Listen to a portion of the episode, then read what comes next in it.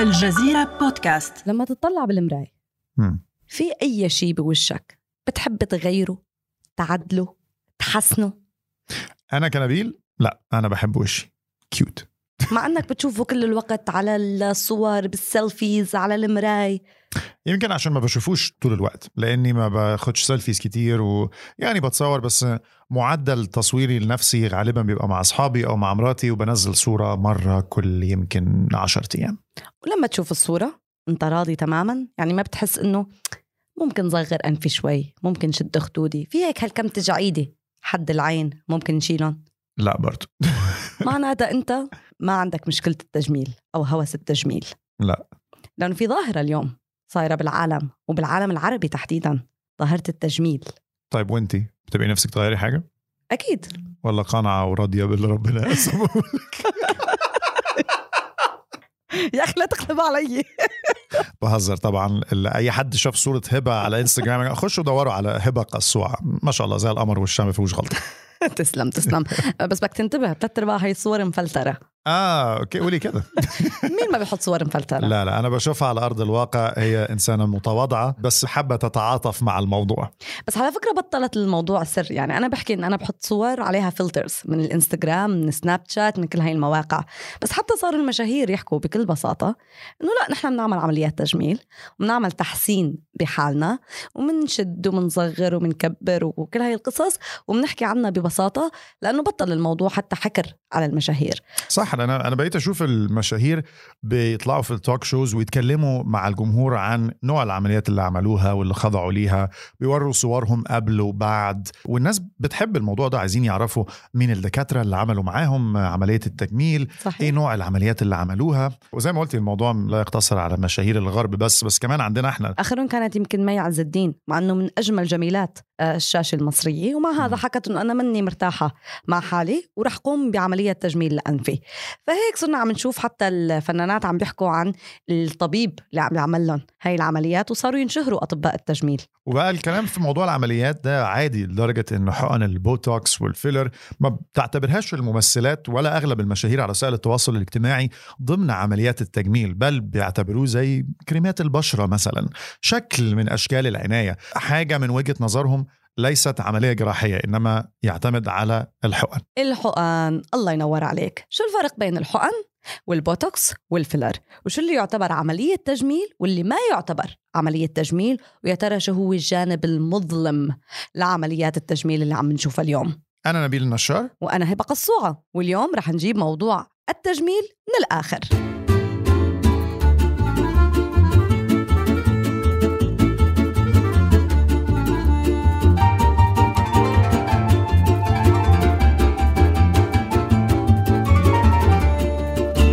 عمليات التجميل. في جراح اسمه داريا حمراء بيكتب في الواشنطن بوست وبيقول إنه من عشر سنين كان نموذج المريضة اللي بتيجي عنده العيادة للتجميل بيبقى عمرها بيتراوح ما بين 47 48 سنة. وكانت غالبا ما المريضة بتخش تقعد عنده في العيادة وتطلب إن هي تكون نسخة أصغر من نفسها. وتبقى عايزة النسخة الأفضل دي من مظهرها الحالي وغالبا ما كانوا بيسألوه هو تنصحني بإيه؟ وده اللي كان بيتوقعه إنه يقدمه في مهنته كاستشاري عمليات تجميل. أما الآن الوضع اتغير. داريا بيقول إن متوسط أعمار المريضات اللي بيجولوا بحسب سجلات مكتبه من 38 ل 39 سنة يعني أصغر ب 10 سنين على المتوسط. وكلهم بيجوا علشان يصلحوا عيب معين حاجة شخصوها ذاتيا لأنفسهم وبيطلبوا إجراء معين فهي بتيجي وبتكون على يقين إن مناخيرها معوجة درجتين ناحية الشمال أو إن دقنها صغيرة زيادة أو إن حاجبها مرتهل. وتوقعات الستات اللي بيقولوا دول غالبا ما بتكون أقل واقعية من اللي ممكن هو يحققه. يعني مثلا بيجوا يطلبوا أنا عايزة مناخير كيم كارداشيان. حتى لو وشها ملوش أي علاقة بكيم كارداشيان. الدكتور ده بيشوف إن السبب وراء التغيير الكبير ده على مر العشر سنين اللي فاتوا والجذري هو الصور الشخصية والسيلفي. صحيح لأنه مش بس الدكتور حمرة اللي بيحكي هالكلام نبيل. في أطباء كتير بيقولوا أنه الشباب اليوم عم بيسعوا ورا الخضوع لعمليات تجميل بتخليهم يشبهوا الصور المعدلة. بواسطة الكمبيوتر أو التليفونات الذكية اللي صارت متوفرة وكثيرة بأياديهم. يعني بناخذ صورة السيلفي وبنروح لعند الدكتور بعد ما نعدلها ونحط لها effects نكبر العيون نصغر الأنف نشد بتعرف بنعمل كل هاي الحركات. زي الفلتر بتاع انستغرام وسناب شات وكذا. بالضبط. بناخذ هاي الصورة وبنروح لعند الدكتور وبنقول له نحن هيك بدنا. و55% من أطباء التجميل بيقولوا إنه المرضى هدفهم الظهور بشكل أجمل فقط. لصور السيلفي يعني هن مش بدهم بشكل عام يكونوا نسخة محسنة هن بدهم يصيروا يشبهوا هاي الصورة مشان لما ياخدوها ما عاد بدها فلتر طب لما يروح له دلوقتي بفلتر ال- الأرنب مثلا ولا المعزة ولا الحاجات دي هيعملها له إزاي؟ ماه شفت ال- التوقعات غير واقعية طيب. أوكي يعني هو بيأكد مش هو لوحده دكاترة تانيين بيقولوا إن السيلفي والفلاتر اللي على ال applications بتاعت الموبايل دافع كبير لكتير من المرضى إن هم يجوا وعايزين يعملوا عمليات تجميل. الدراسة دي عملها معهد نيوفيلد في بريطانيا وبيقول إن مواقع التواصل الاجتماعي بتمارس ضغوط على الشباب بتدفعهم إلى إجراء عمليات التجميل للحصول على الوجه المثالي. يعني إيه الوجه المثالي؟ الله أعلم.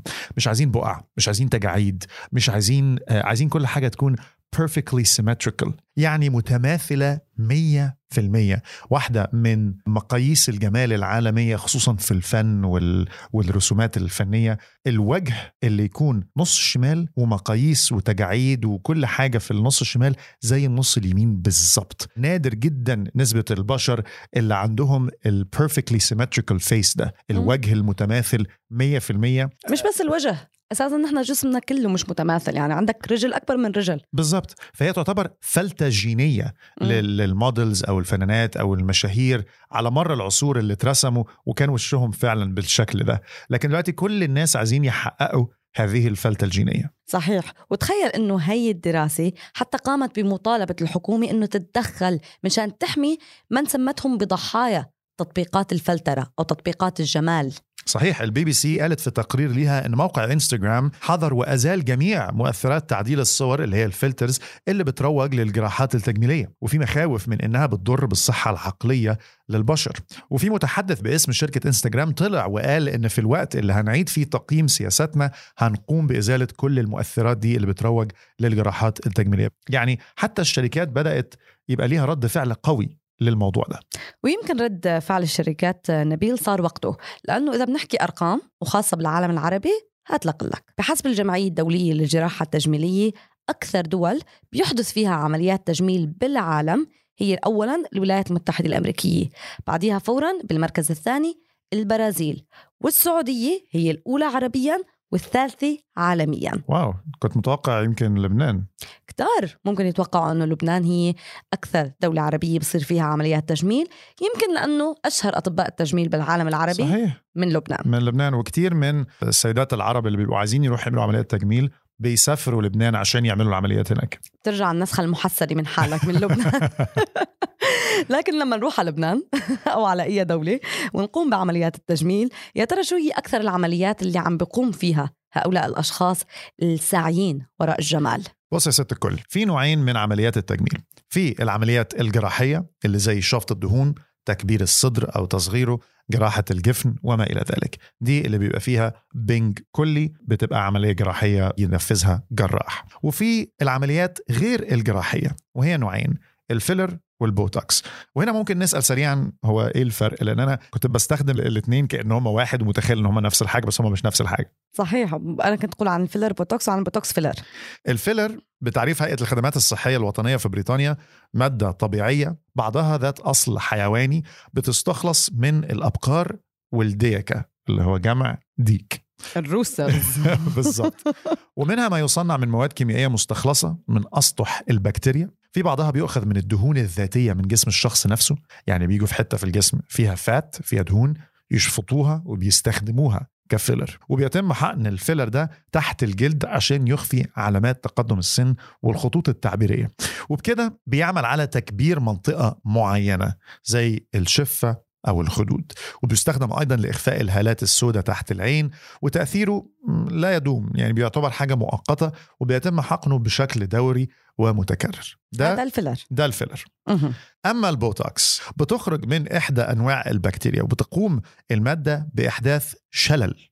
وإرخاء لعضلات الوش اللي بتتحكم في ظهور الخطوط التعبيرية اللي بتظهر عند الضحك أو العبوس. وعشان كده بنشوف بعض المشاهير بعد لما يعملوا بوتوكس بتتغير ضحكتهم. آه مش بتتغير بتختفي. أو بتختفي. بصير عندهم تعبير واحد. صحيح أو قدرتهم بالضبط قدرتهم على التحكم في الفم بسبب البوتوكس. وده لأنه مادة سامة بتشل العضلة. لكن هو زيه زي الفيلر من ناحية إن هي مادة لا يدوم تأثيرها مؤقتة وبتحتاج للتكرار. بيحقن الفيلر للتجاعيد اللي بيسببها جفاف البشرة مثلا أما البوتوكس فبيحقن في مكان الحركات التعبيرية. ودول نوعين آه، من العمليات التجميلية غير الجراحية. خلينا نرجع للعمليات الجراحية ونشوف إياها المنتشرة أكتر شيء بالعالم العربي. عندك 60% من عمليات التجميل بمنطقة الخليج بتصير لشفط الدهون وإزالة الترهلات. 30% من كل عمليات التجميل بتبقى حقن البوتوكس والفيلر والليزر كمان. وشوف هون هلأ بما إنه كل الوقت نحن عم نحكي بصيغة المؤنث مم. لأ 25% من عمليات التجميل بيقوم فيها الرجال آه مثلنا مثلكم. ما سمعتش عن الموضوع ده الصراحة. يعني نحن نحن وأنتم في بوتقة واحدة. بوتقة واحدة. فعلا عم تنتشر عمليات تجميل بين الرجال. كما لك أن تتخيلي يا هبة وكما لكل مستمعينا أكيد أن يتصوروا في دراسة حديثة بتقول إن تكلفة عمليات التجميل في الخليج العربي فقط تصل إلى 4 مليارات درهم مليار منهم في الإمارات فقط. طبعا هون نحن ما عم نحكم على حدا. من حق أي شخص إنه يغير بمظهره مثل ما هو بحب مثل ما هو بيرتاح. لكل شخص إنه يكون مرتاح مع حاله. لكن في ثلاث مشاكل رئيسية بدأت تظهر لنا من خلال البحث بموضوع التجميل والبوتوكس والفيلر. لو هلق أنت عم بتفكر بينك وبين حالك الرجال قبل النساء انكم تعملوا عملية تجميل لازم تسمعوا هذا الشق من الحلقة. صحيح ركزوا معنا في الحتة اللي جاية دي.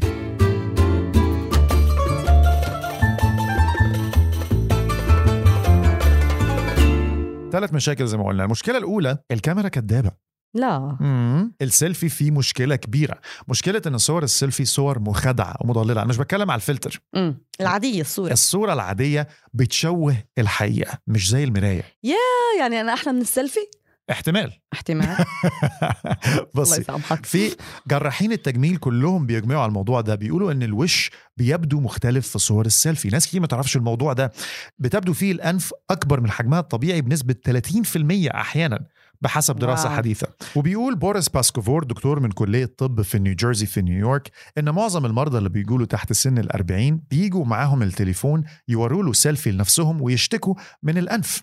اضطر للتوضيح إنه هو بيتفهم كونهم غير مسرورين ولكن اللي بيشوفوه مغاير للحقيقة. داريا حمراء اللي كنا بنتكلم عنه الطبيب أيضا جراحات التجميل في بداية الحلقة بيقول لأن الصور اللي بيتم التقاطها بطول الدراع على سبيل المثال أو أقرب يعني الناس لما بتيجي تاخد سيلفي قريبة من وشهم على بعد 10 سم 20 سم. أو 30 سم بتعمل تأثير اسمه fish eye view أو تأثير عين السمكة.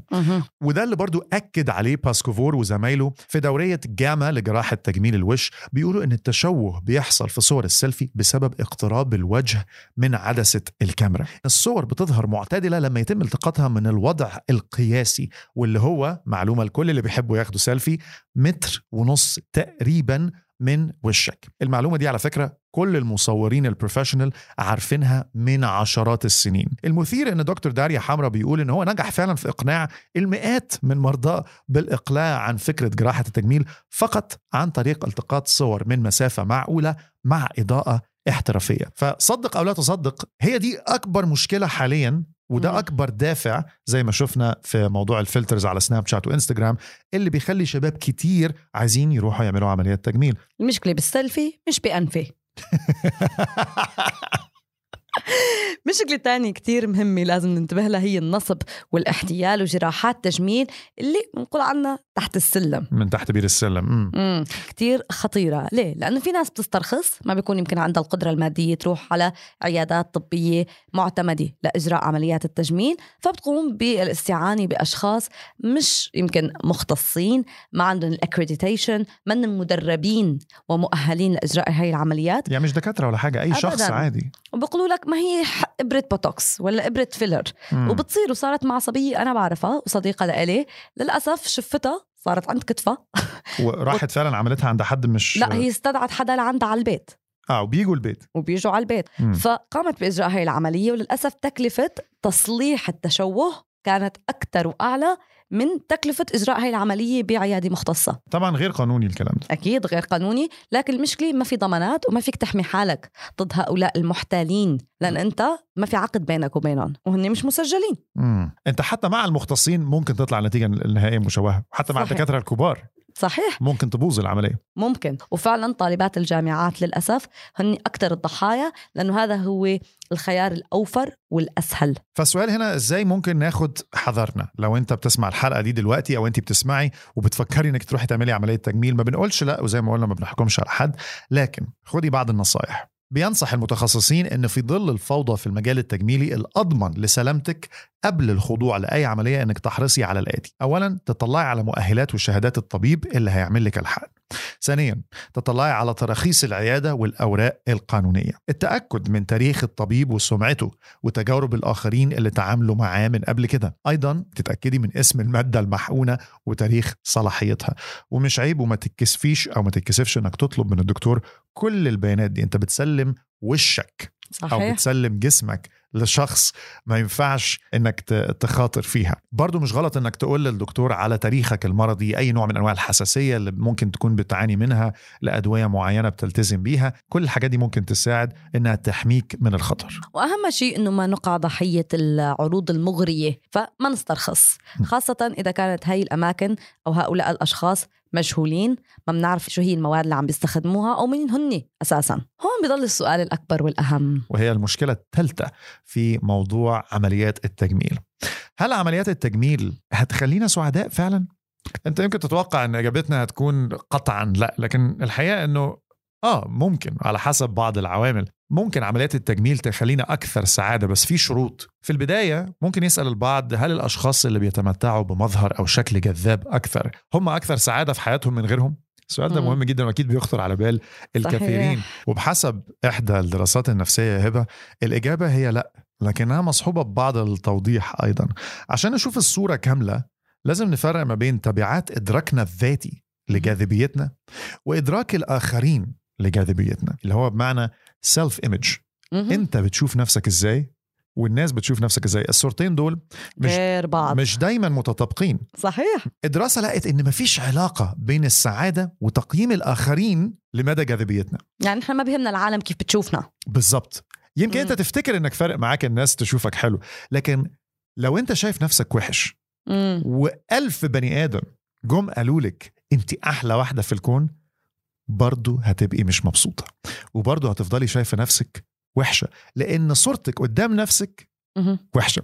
فبالتالي النتيجة النهائية تحصيل حاصل. الحقيقة إن إحنا بنصدق نظرتنا لنفسنا مش نظرة العالم وإن كنا بنعتقد العكس.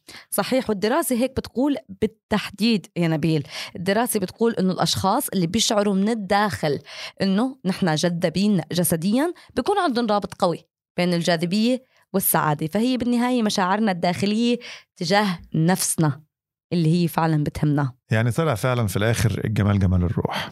لا. الجمال أنا شايفة حالي حلوة ولا لا؟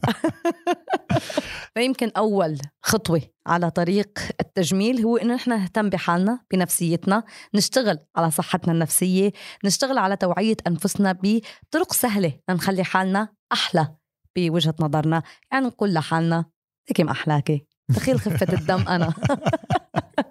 شال كيوتنس وعلى فكرة دي حاجة صعبة مش سهلة لبعض الناس إحنا مش بنستخف بيها ولا بنستسهلها. في ناس كتير فعلا صعب عليها الموضوع ده إن هم يحبوا نفسهم. فقبل ما تلجأ إن للطريق الأسهل وهو إنك تغير المظهر الخارجي وتسيب الداخل فقير ومهمل اهتم بالداخل. خلي الناس اللي حواليك اللي بتحبك اللي بتشوفك كشخص دافئ المشاعر خفيف الظل المتحدث الجيد وغيرها من الصفات الشخصية اللي ممكن تكون فيك وانت مش شايفها. صحيح. وتبقى فعلا هي منبع جمالك. ونرجع لعبارة الجمال جمال الروح. وبكده يبقى جبنا موضوع عمليات التجميل من الآخر. نتمنى تكونوا استفدتوا من الحلقة دي واستنونا الأسبوع الجاي في حلقة جديدة من بودكاست من الآخر.